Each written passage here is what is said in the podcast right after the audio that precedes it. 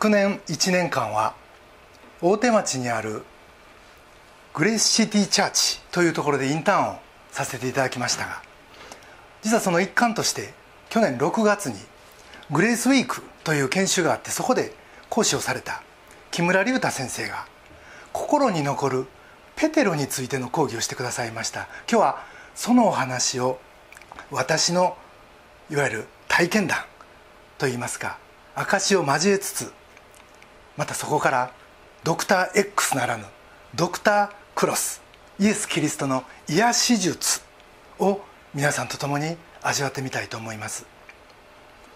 実は先々週の日曜がイースター。イエス・キリストは十字架で死んでそして復活後40日の間に500人の弟子たちに会われた。そしてその後で天に昇られたと聖書にあります。が今日はそのイースターから3週間後にあたりますからその40日のまあ中日ということでしょうか。そういう意味でもこの期間に起こった出来事を取り上げてみたいと思っています。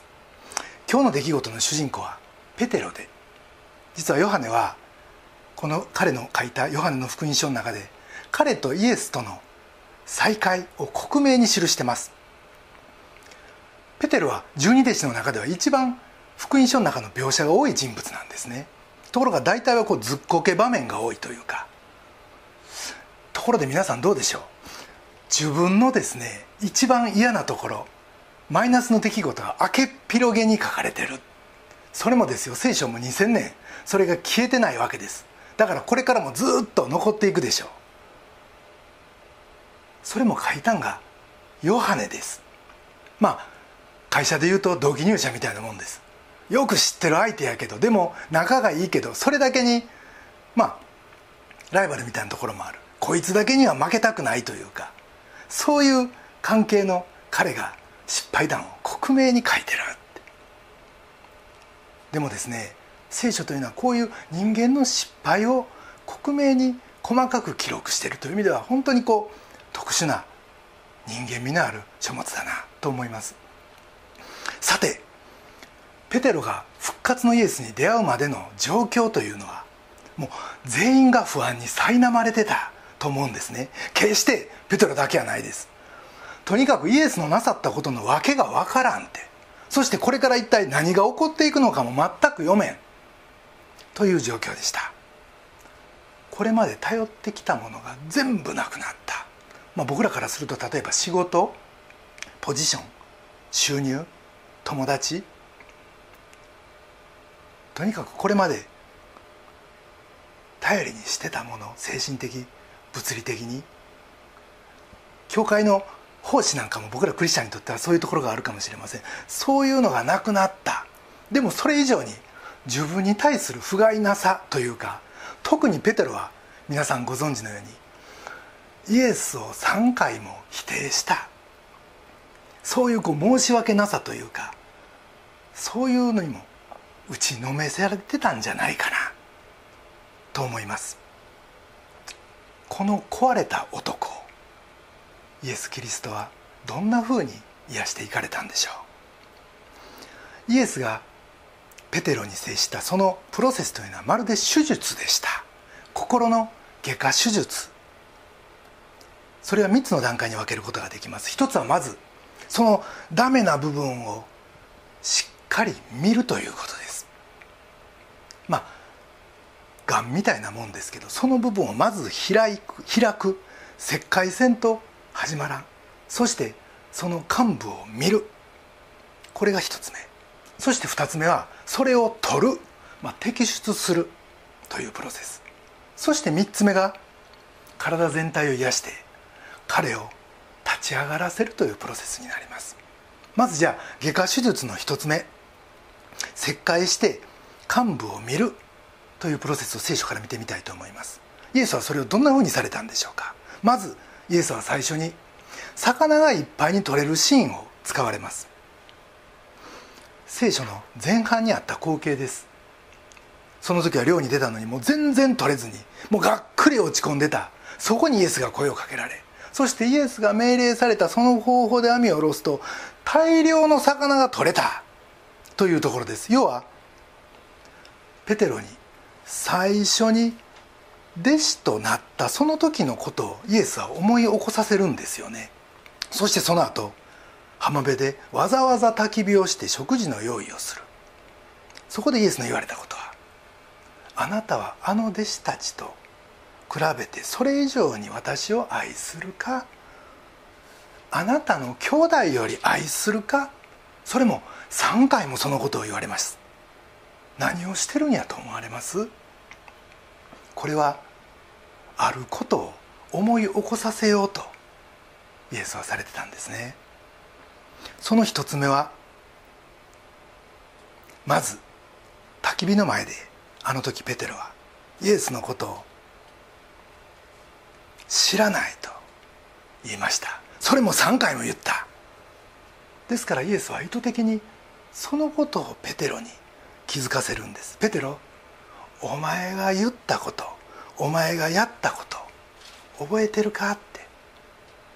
それもご自分で起こされた叫びの前でそれをされてるこれが一つ目。そして二つ目はペテロがその前に言った言葉これを思い起こさせます。ヨハネの13章で彼は宣言します。13の37あなたのためなら命を捨てます。そして実はこれはマタイの26章でも同じようなことがありました。26の33あたとえ皆があなたにつまずいても私は決してつまずきません。とにかく一番思い出したくないことをイエスはあえて思い出させようとされました。なぜそんなことされるんやろう。それは外科手術をしようとしておられたんですね。一番触れてほしくないところ。一番認められ認めて認めたくない部分。それを見させようとされました。実はこの間ダイエットに成功する人と成功しない人の2種類の人がいる。とあるお医者さんが言ってました。ダイエットで成功する人は毎日自分の体重をきっちり測るそうです。そしてそれメモるらしいです。ところが多くの人はあえて測らないって。そして測らん人はおしなべて成功しないらしいです。なぜか。それは現実に向き合ってないからやって。言うんです。痛い現実を見ようとしてない。つまり太ったらいかんとか痩せないかんとか。そういう現実を見ようとしない人は成功しないというんです。わかる気がします。まず向き合わないいかん相手は誰かって。それが分かってしっかりそれと向き合わん限り何にも始まらん。ということです。またアルコール中毒者の方々が持ついわゆる自助グル自グループに AA という団体がありますが AA ではまず彼らは何か始める前に「私はアルコール中毒者です」と毎回宣言するそうです。なぜか。それは自分の抱える問題を直視するためです。実は僕らも同じやなんかない同じなんか同じやなない同じなんじゃないかなと思います。僕らは問題ないって大丈夫や言ってる間は思ってる間はその解決は始まらないいうことです。でも僕ら何か問題があるとですねもろそれじゃなくて別の方法でそれをカバーしようとする。まあこういう問題あるけど僕教会行ってるし祈ってるし大丈夫やろ。もちろんそれは素晴らしいことです。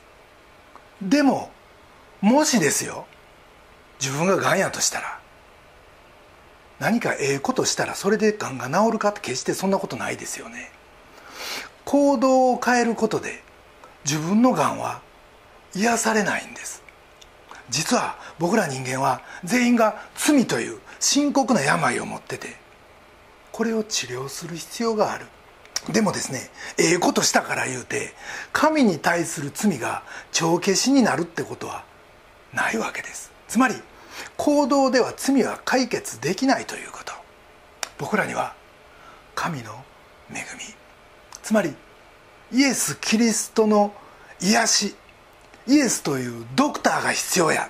そのドクターに触れてもらわん限り僕らの癒しは始まらんということです。でもその自分の罪に向かうプロセスというのはどうしても痛いプロセスでもあります。だから僕らついついそういうところを避けて通るところがあります。例えばまあ私は3人娘いるんですけど娘があかんことをしたとする。例えば兄弟喧嘩したとする。そんな時次はせえへんな。あかんで。ちゃんとしや。で終わってしまいそうになる。あたかも次ええ子になれば今回の問題が消えてなくなるみたいなそんな感覚になることがある。でもそれは間違いなんです。まあ兄弟喧嘩言うとちょっと分かりにくいですけどもっと言うと万引きしてしまったとしますよ。その方が分かりやすいから。今回には今回の動機があって今回の結果が残ってる。だから次回に進む前にまず今回のことをきっちり整理してそれにちゃんと向き合わんと本当のスタートは切れない。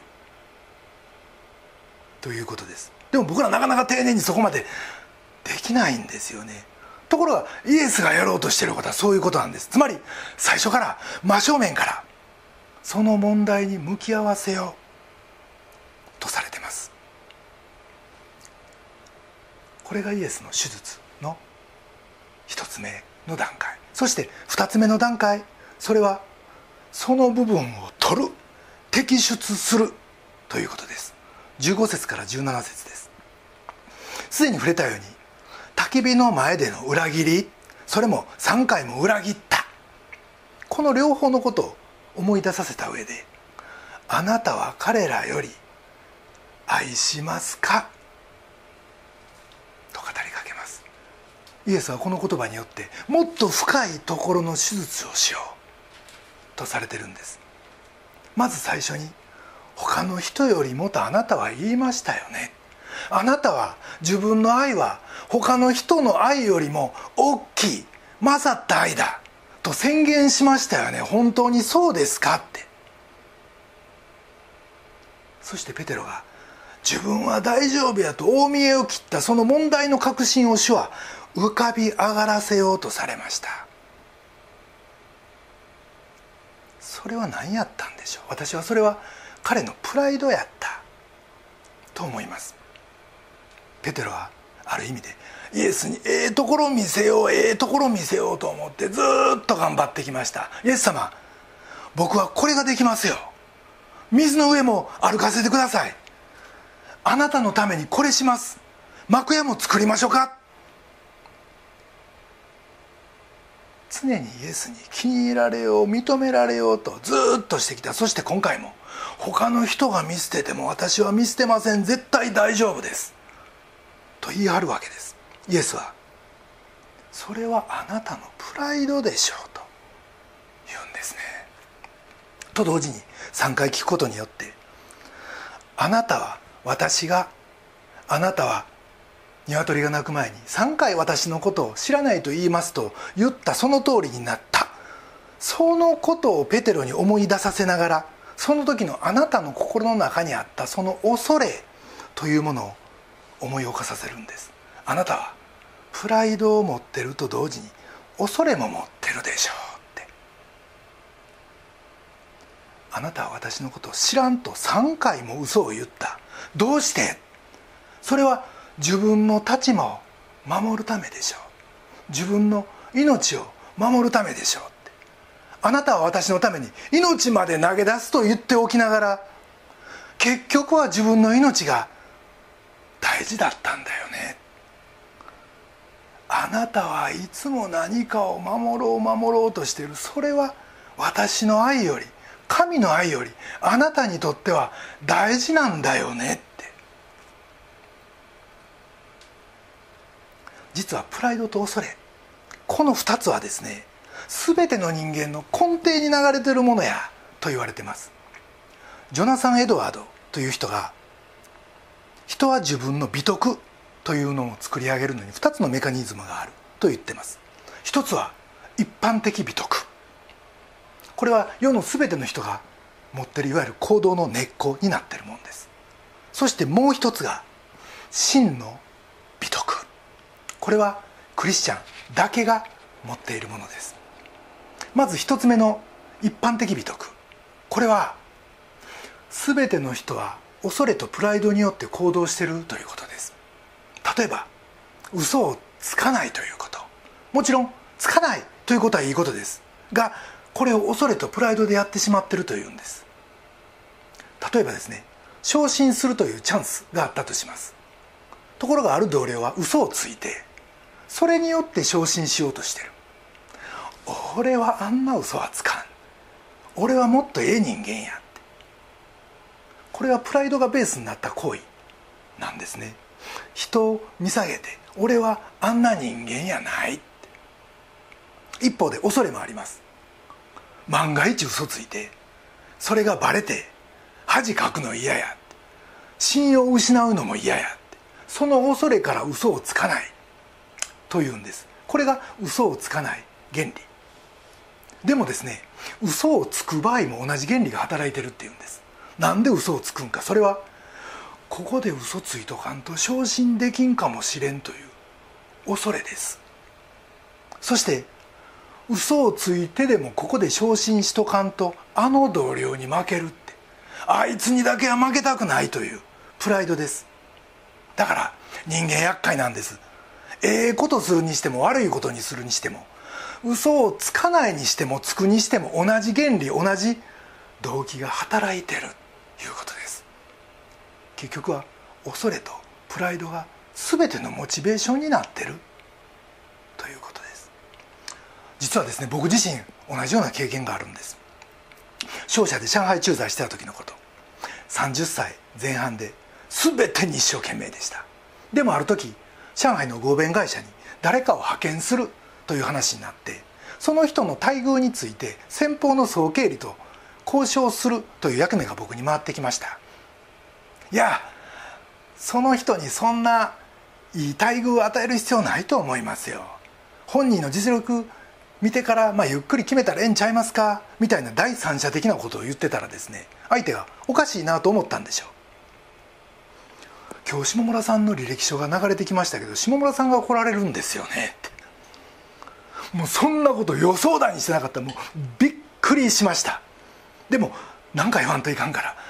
まあそんな噂もありますけどと言ったもののもう言葉が続かんでお互い気まずなってその日はそこで別れました。でもその後事務所に戻ってからも本社に怒りの国際電話です。本人に情報も与えんとこんな交渉させよって。何考えとるんやおかげで大恥かいたやないか。こんなもん俺の恥ちゃう。会社の恥じゃ。ガッチャン。怒りで電話切ってその後ふて寝してしまいました。でもなんでこんなにアップセットしてんねやろ。と思った時出向に出されること自体自分の評価が低いことの表れみたいに思って焦ったしまたそのこと教えてもらえなかったいうことで自分のプライドが傷ついたんやいうことが分かったんです。そしてもう一つはこれまでの会社とは違う全く異文化の会社に出向するということの恐怖もあったかもしれません。それまで僕は出向の経験がなかったからです。会社が儲かり日中友好のために寄与してという立派な目標美しい動機のために頑張ってきたつもりやったのが知らんうちになんか知らんけどプライドと恐れがなんか僕のモチベーション化して結局そのために働いてたんかな。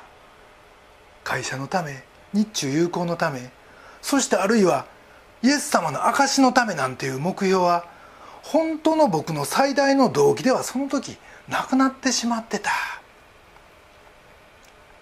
いうことが分かりました。今は牧師です。でも牧師になっても一歩間違いはこの2つがまたニョキニョキっと顔をもたげてくる可能性はあります。先ほど去年のグレースシティグレースウィークという研修があったと言いました。そこで実は毎日同じ先生からカウンセリング受けるんですね。3泊4日4日目の朝そのカウンセリングの時。もしあなたが今から開拓をしようとしているそれが一瞬にして消えてなくなったらそれも神の御心としてあなた受け止めれますか？それを神が取り上げられたら「はい分かりました」と素直に従えますか？聞かれました。もちろん当時ミニストリーこんな教会影も形もまだない時です。でもそのゼロの段階から福音宣教のため神のためと言いながらそれが偶像化しないように開拓自体がそうなってしまわないようにそしてそれがうまいこといかんかった時に恥ずかしいみたいなその恐れとかプライドが何か知らんけど自分を引っ張ってしまうような状況になってしまわんように最初から目配りしとけよということを教えていただきました。本当に大切なこの基本姿勢立ち位置を教えていただきました。じゃあ僕らはそこからどうやって抜け出したらええんでしょう。ペテロはその「がん」というその罪罪というがんを示された時一体どうやってそこから脱出しまた癒されたんでしょう。イエスはそこで何をされたんでしょう？もし僕らが医者のところに行ってですね「はい下田さんのがんここですね見つかってよかったですね」って言われてそれで終わりやったらどうです？開けませんよね。あまりにも無責任ですよね。実は多くのクリスチャンがそこで止まってしまってるんちゃうかな思います。後悔で終わったらあかんということです自分の罪は認識する？罪悪感も持つ？ああ申し訳ない。俺の問題これやった。と分かる。でもそれで終わってたらあかんということです。世の中のカウンセラー心理学者もそこまではできる。分析はできる。でもそれを治す方法はこの世にはないんです。癒しはイエス・キリストにしかできない。これが最後のポイントです。17節。イエスはペテロが心を痛めるまで同じことを3回暮らし繰り返しました。そして3度目。ペテロは心を痛めてとある。この心を痛めるという言語は嘆いて悲しんでという重い言葉です。もうペテロうわーっとなったって。うわなんで俺こんなことしてしもたんやろうって。追い詰められたという。でもなんでそこまでされたんやろ。うイエスは痛みが感じるまでグイグイ行かれたわけです。パウロの書いた第二コリントという書の7章の9節から11節にはこうあります。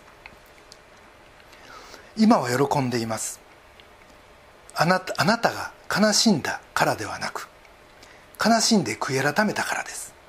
あなた方は神の御心に沿って悲しんだので私たちから何の害も受けなかったのです。神の御心に沿った悲しみは後悔のない救いに至る悔い改めを生じさせますが世の悲しみは死をもたらします。見なさい。神の御心に沿って悲しむこと。そのことがあなたにどれほどの熱心をもたらしたことでしょう。パウロは2つの悲しみ方があると言います。一つは世の悲しみ。これには脱出方法がないんですよね。でも神の御心に沿った悲しみは最後には悔い改めるんです。自分は究極的には神に対して罪を犯したって。でも世の悔い改めは自分がかわいそうやから悲しむ。それが発覚して罰受けそうやから悲しむタレントの岡村が性的な出現をして NHK のレギュラー番組降ろされるかもしれんちゅうような報道が今されてます。要は自分が損するから悲しむ。全部自己中心そこの浅い後悔です。でも本当の悔い改めは自分は神に対して罪を犯したってだから悔い改めと同時に神に頼るという決断をするんです。要は悔い改めるだけやったらダメって。信仰がなかったらダメいうことです。信仰とは神に対する信頼。神に頼ることです。つまり悔い改めと頼るはセットなんですよね。これがないと本当の悔い改めにならんしそれは単なる自己憐憫に終わってしまいますだから復活が必要なんです。なぜか。もしイエスが死んだままやったら罪悪感で終わりやからです。イエスは私のために死んだ。それも私のせいで死んだ。で終わってしまう。でも復活があるから私は罪人で私のせいで十字架にかかってしまったけど私には希望があります。それはイエスは生き返ったからそして許されてるからって。どうでしょう？私たちは日々そういう悔い改めをしてるでしょうか？そしてこの御言葉の最後にあるこの熱心に至る悔い改めでしょうか？そして最後にこれが一番重要です。手術の第3段階目。それはイエスがペテロに使命を与え生きる希望を与えるというものすごい段階です。ペテロは17節でこう言ってます。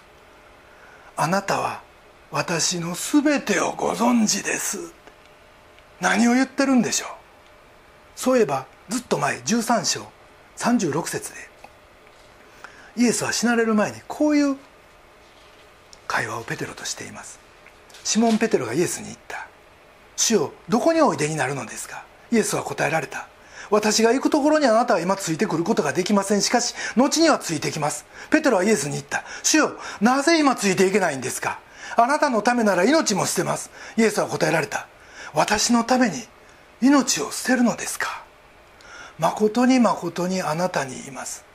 鶏が鳴くまでに。あなたは三度私を知らないと言います。ペテロはこのやり取りを思い出したんです。そして全部分かったと思います。あイエスは知ってたんやって。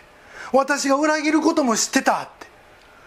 私はイエスのために命投げ出そうと思ったけど逆やったって。イエスが私のために命投げ出す。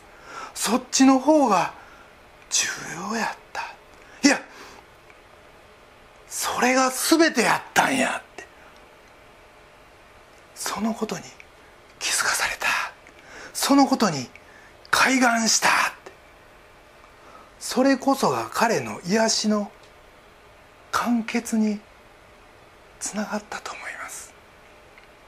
ああ今まで俺は自分のこと全部自分で何とか解決しようと思ってた。自分のパフォーマンスで愛されようと頑張ってきた。でも違う。俺が愛されてるかどうか。神の行動によるんやって。イエスの愛にかかってるんやって。そこに自分のアイデンティティを置かん限り俺はイエスについていけないんやって。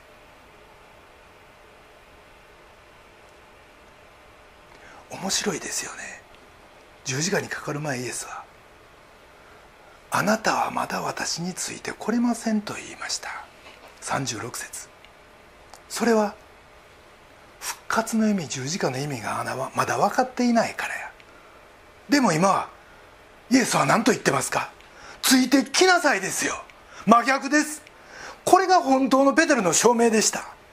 これが解決されたから彼は偉大な指導者になることができた。これが解決されたから教会を引っ張る最高のリーダーとして彼は立つことができたんです。ついてきなさい。今こそ私の羊を牧しなさい。あなたは砕かれたからって。あなたは私に頼ることを学んだからって。その後ペテロの変化は使徒行伝の最初の彼のメッセージに表れてます。その時使徒の2章37節には人々はそれを聞いて心刺された。心がカットされた。突き刺された。っていうわけです。英語では They were cut to the heart They were cut to the heart 手術ですよ。それは自分が体験したことやったからです。だから彼はそんなふうに語れたわけです。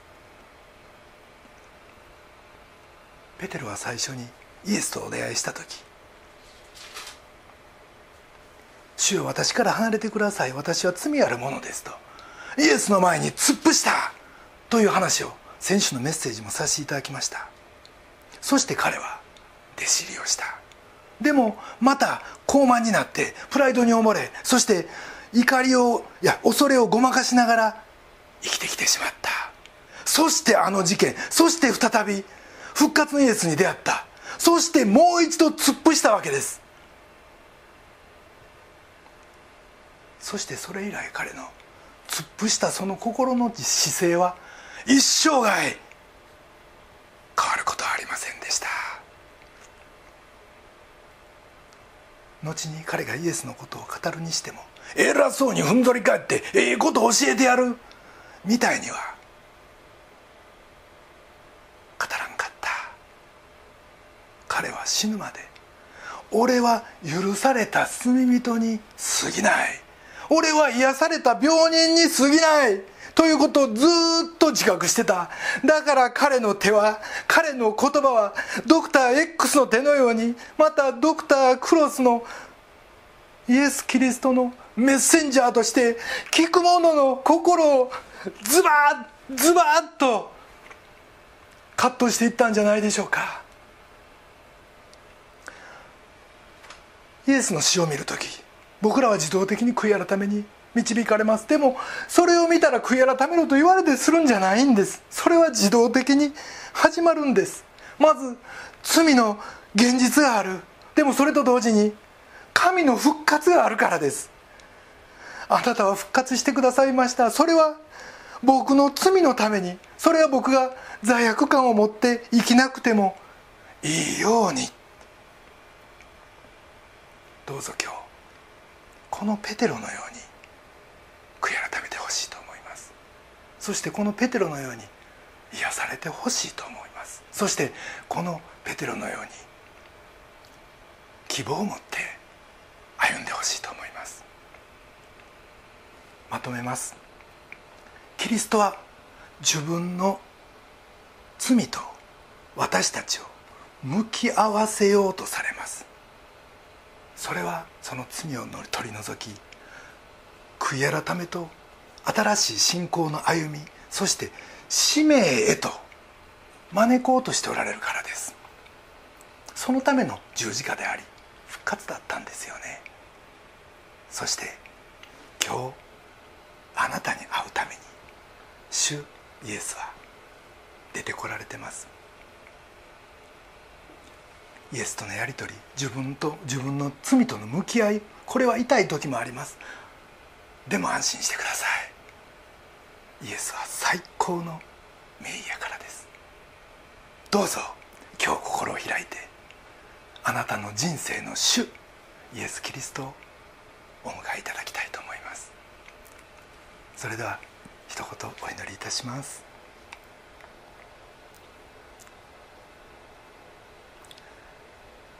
神の御心に沿った悲しみは後悔のない救いに至る悔い改めを生じさせますが世の悲しみは死をもたらします。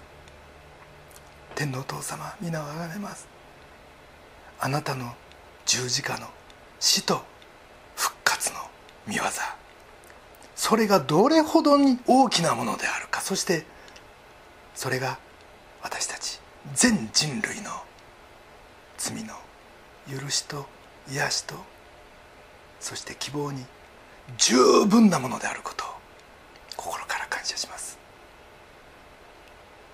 私たち一人一人がその恵みに預かりまた私たちの日々の歩みが主のこの恵みに応答するものでありますようにそして決してプライドや恐れやそういったものに動かされることがありませんように。守り導いてください。愛する主イエス・キリストのお名前によってお祈りします。アメン。